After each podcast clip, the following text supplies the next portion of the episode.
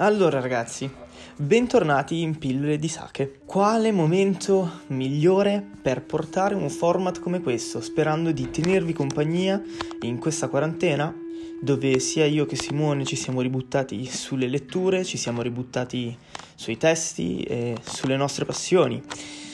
Quindi abbiamo pensato anche parecchio a portare questo format, è un format che ci sta veramente tanto a cuore, sperando anche che la situazione si calmi il prima possibile per poter tornare anche a fare le nostre interviste, perché abbiamo un sacco, un sacco, un sacco di roba comunque ancora da portarvi e da farvi vedere.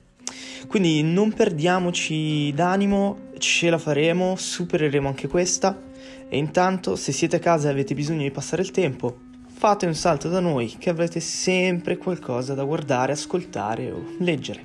Quindi, pillole di sake. Oggi parleremo di quella che è la storia di una bevanda così complessa, millenaria, la storia del sake che vanta migliaia di anni alle spalle, migliaia di studi e un sacco di veramente eventi molto interessanti, uh, non li approfondiremo tutti quanti, ma con calma andremo a vedere le cose e i punti più salienti. Giappone, 300 a.C. Le prime importazioni di coltivazione del riso dalla Cina. Ebbene sì ragazzi, nel 300 a.C. ci furono le prime coltivazioni di riso in Giappone ed è appunto tramite la coltivazione in umido che i giapponesi si accorsero che le muffe e la fermentazione potevano avvenire al coincidere di determinate situazioni e determinati fattori, tra cui appunto si accorsero che con l'acqua e alcune muffe uh, si avviava quella che era una fermentazione, una fermentazione che poi risultò essere alcolica. Ma non è proprio così che andremo a ottenere il Kuchikami no Sake. Kuchikami no Sake, ovvero sake da masticare, perché? Praticamente gli ingredienti venivano prima masticati in bocca, poi sputati tutti quanti in un tinozzo per far partire la fermentazione alcolica. Vi starete chiedendo il perché venivano masticati.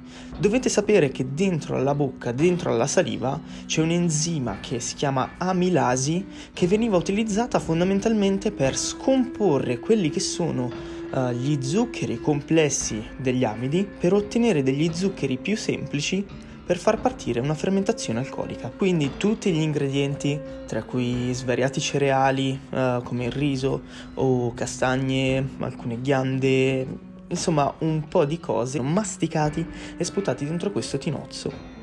Si accorsero quindi appunto di questa fermentazione e ottenevano questa bevanda alcolica il primo sake, il Kuchikami no Sake, mm, non aspettatevelo come i sake che beviamo odiernamente, è qualcosa di paragonabile più a un doburoku, e mi permettete di passare questo termine, anche se non era effettivamente così.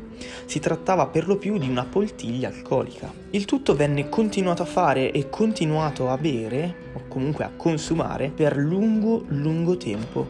Prese un'importanza tale e iniziò a essere considerato come il sake per gli dei, o comunque per l'imperatore, per famiglia reale e veniva consumato quasi ed esclusivamente da loro, a tal punto che nel 689 venne creata la prima casa di produzione per la fermentazione in quello che era il palazzo imperiale a Nara. E andarono avanti a produrlo in quella maniera, nella maniera del Kuchikami no Sake, ancora per circa una settantina d'anni, quando attorno al 700-800 uh, venne utilizzato per la prima volta il koji, la famosa muffa che viene utilizzata anche attualmente per la saccarificazione del riso. E dovete sapere che questo metodo prese piede in tutta la nazione e quindi veniva utilizzato appunto il koji per ottenere questo sake e veniva consumato, ripeto, come detto prima, solo ed esclusivamente in determinate situazioni come cerimonie e quasi sempre solo ai banchetti imperiali veniva consumato solo nelle case imperiali, cioè quindi fondamentalmente si rendevano la vita facile se lo producevano e se lo consumavano, fino ad arrivare praticamente all'era Kamakura Muromachi, nella quale praticamente venne concesso ai monasteri e ai monaci di iniziare la produzione di sake. Così si ritrovarono con questo liquido pastoso con un grado alcolico che si aggirava tra il 5 e il 6% di volume, che poteva iniziare a essere anche consumato al di fuori della casa imperiale, quindi solo con la produzione dei monaci. Con l'aumentare quindi della produzione e di conseguenza la consumazione del sake, si iniziò a sperimentare, si iniziò a studiarlo, si iniziò ad utilizzare un certo riso piuttosto che un altro, eh, si iniziò a sperimentare, si iniziò a provare, a studiare fino a che praticamente non si fecero dei grossi passi avanti. Uh, tra cui abbiamo delle pubblicazioni del 1569, il Tamonin Nikki, dove praticamente si iniziò a parlare di una prima pastorizzazione, ben 300 anni prima di Pasteur. Cioè ragazzi, erano, erano avanti, erano proprio su un altro livello. In questo periodo praticamente si parla anche di utilizzare un riso levigato. Sì, perché fino a quel momento si utilizzò il riso così come veniva colto fondamentalmente.